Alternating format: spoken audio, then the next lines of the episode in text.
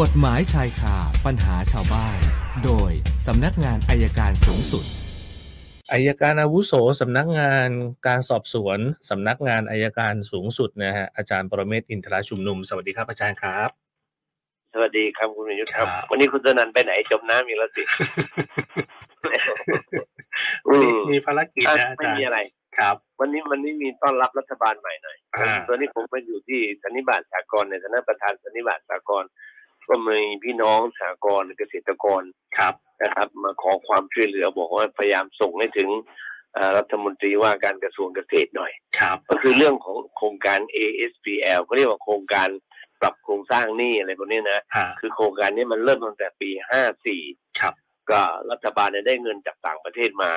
แล้วเอาเงินมาช่วยจากเกษตรกรโดยผ่านสหกรณ์การเกษตรไปสร้างโรงสีบ้างโรงน้ำแข็งบ้างตอนไปสร้างเนี่ยเขาบอกว่าให้ฟรี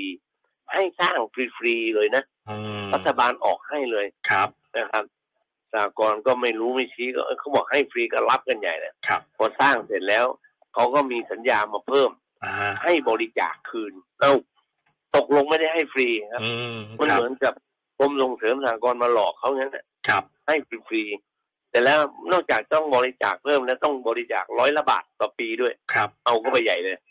ทีนี้ไอ้โรงสีที่ทำเนี่ยนะครับโรงสีที่ทำโรงสีสี่สิบตันเนี่ยเกษตรกรสหกรณ์การเกษตรไม่สามารถทำได้หรอกครับได้อย่างเก่งยี่สิบห้าตันแล้วเครื่องมันก็ไม่ดีสหกรณ์ประมงก็สร้างโรงน้ำแข็งทั้งร้อยเก้าสิบเอ็ดแห่งมีปัญหาหมดปัจจุบันเป็นหนี้อยู่แล้วก็ถูกปิดถูกขายทอดตลาดทรัพย์สินของสหกรณ์อย่างที่ที่อุเทนท่าอุเทนของเกษตรกรก็สร้างเขามาในดีวันนี้ยึดขายทอดตลาดที่ชุมนุมเกษตรเมืองฉะเชิงเทราตอนนี้กำลังจะขายที่ที่ดินของของกรรมการแล้วเป็นที่เดือดร้อนเนี่ยผมกำลังรวบรวมอยู่เนี่ยก็คงหลายร้อยล้านนะครับว่าจะเสนอรัฐมนตรีว่าช่วยดูหน่อยสิ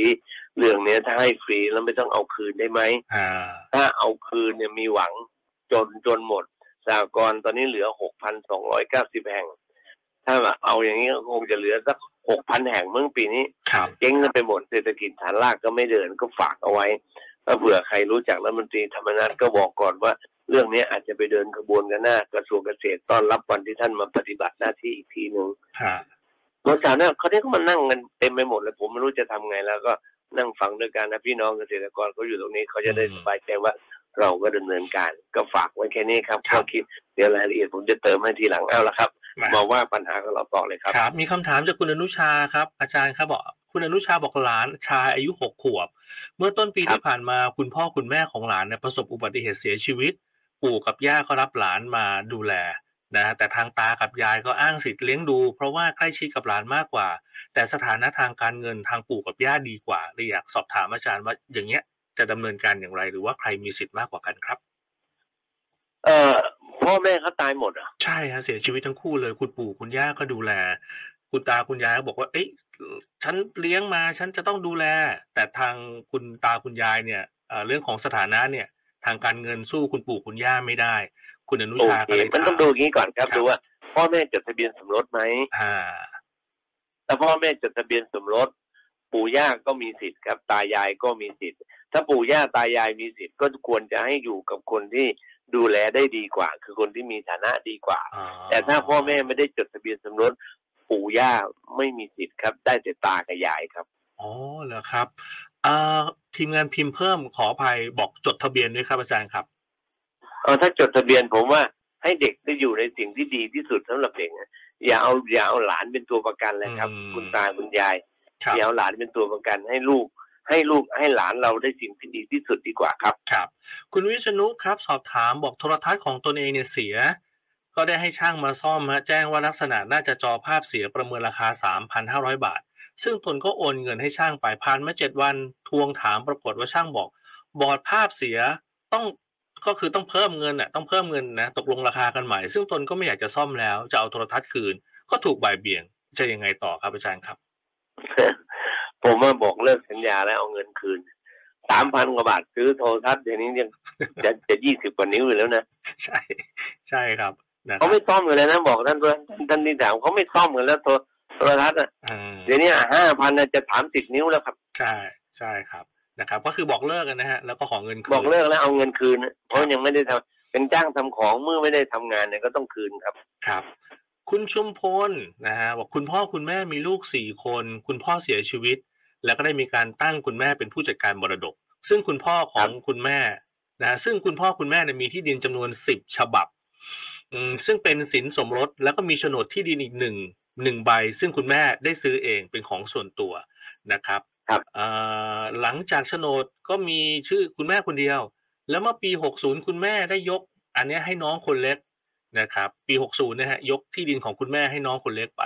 ปรากฏว่าเมื่อปีหกสิบสามคุณแม่ได้เสียชีวิตลงลูกสามคนได้รวมตัวกันฟ้องคุณแม่ในฐานะผู้จัดการมรดกและน้องคนเล็กว่าโกงที่ดินส่วนของเขาเนี่ยปี้ทึ่งได้เพราะว่าที่ดินแปลงนี้เนี่ยได้มาตอนที่อยู่กับคือคือถึงแม้คุณแม่จะซื้อแต่ก็อยู่ในในช่วงที่คุณพ่อยังไม่ยังมีชีวิตอยู่ก็เลยฝากถามอาจารย์สองข้อข้อที่หนึ่งก็คือคุณพ่อเสียชีวิตไปเกือบสามสิบปีและไม่ได้เอามารวมกันในการจัดการมรดกตั้งแต่แรกทุกคนรับทราบสามารถจะมาฟ้องย้อนหลังในปัจจุบันได้หรือไม่ครับถ้าฟ้องถ้ามีสิทธิ์จะได้รับมรดกนะครับครับฟ้องได้ฟ้องโดยการติดตามเอาทรัพย์สินคืนไม่มีอายุความครับครับอ๋อฟ้องได้สองก็คือตามกฎหมายเกินอายุความที่ฟ้องร้องได้หรือไม่อาจารย์ก็ตอบไปแล้วไม่มีไม่มีอายุความคือถ้าเป็นมรดกเนี่ยนะครับและจัดสรรมรดกไม่ถูกอาจจะฟ้องเพิกถอนอันนั้นเพื่อติดตามเอาทรัพย์สินคืนการฟ้องติดตามทรัพย์สินคืนไม่มีมาอายุความครับอ่านะครับอีกท่านหนึ่งบอกคุณจริยาซื้อที่ดินหนึ่งแปลงนะครับกำลังสร้างบ้านอยู่แต่ไม่สำเร็จครับปรากฏว่าเพื่อนบ้านมีปัญหากับตนบุกเข้ามาขู่ทำร้ายร่างกายช่วงสองทุ่มถือว่าเป็นการบุกรุกเคหสถานในยามวิกาลหรือไม่และจะแจ้งความในข้อหาอะไรครับคือคือมีที่ดินกำลังสร้างบ้านอยู่แต่บ้านยังไม่เสร็จแต่เพื่อนบ้านมาทำร้ายเลยถามว่าอย่างเงี้ยเป็นการบุกรุกไหมครับเป็นอยู่แล้วครับบุกรุกในความจริงมันไม่จำเป็นต้องเข้านะแต่บางทีเราก็จะผิดบุกรุกต้องเดินเข้าไปแล้วทำการรบกวนการครอบครองเขาโดยปกติสุขอยู่ในที่ฝั่งเขาแล้วโยนสิ่งของมาบ้านเราเอาไม้เพี้ยงบ้านเราก็เป็นบุกรุกได้ครับอืมฮะโอเคสุดท้ายนะเวลากลางคืนด้วยยอมความไม่ได้นะเหรอฮะสองทุ่มนี่คืออย่างเดียวบุกอย่างเดียวอ่าคุณจารุณีเพิ่งโทรเมื่อครู่นี้เลยนะฮะคำถามสุดท้ายบอกว่าผู้จัดการมรดกไม่จ่ายเงินให้ตามที่ศาลสั่งเราควรทำอย่างไรครับร้องขอศาลร้องให้ศาลเรียกผู้จัดการมรดกไปไปชี้แจงข้อเท็จจริงครับแล้วถ้าไม่ได้ก็เปลี่ยนผู้จัดการมรดกไปเลยครับอืมโอเคฮะแม่อันนี้มาจากทาง ยูทูบ คุณจำเนียนถามอาจารย์ว่าจะเอาเด็กมาเป็นลูกบุญธรรมจะทำอย่างไรครับอาจารย์อ๋อก็พาเด็กไปรับจดทะเบียนรับบุตรบุญธรรมทีนี้เด็กคนนั้นมีพ่อแม่ไหมถ้ามีพ่อแม่พ่อแม่เขายินยอมให้รับบุตรบุญธรรมถ้าพ่อแม่ไม่ยินยอมก็ต้องไปร้องศาลให้ศาลเป็นผู้อนุญาตแทนครับอ่าโอเคครับวันนี้หกคำถามนะฮะครั้งที่แล้วเอ่อเก้าร้อยเจ็ดสิบคำถามนะใช่เก้าเจ็ดศูนย์นะครับวันนี้หกก็เป็นเก้าร้อยเจ็ดสิบหกคำถามครับอาจารย์ครับเก้าเจ็ดหกโอเคครับผมครับผมขอบคุณมากครับอาจารย์ครับครับผมครับสวัสดีครับสวัสดีครับขอบคุณมากครับอาจารย์ปรเมศวร์อินทรชุมนุมนะฮะอัยการอาวุโสสำนักงานสำนักงานการสอบสวนสำนักงานอัยการสูงสุดในช่วงของกฎหมายชายคาปัญหาชาวบ้านครับกฎหมายชายคาปัญหาชาวบ้านโดยสำนักงานอัยการสูงสุด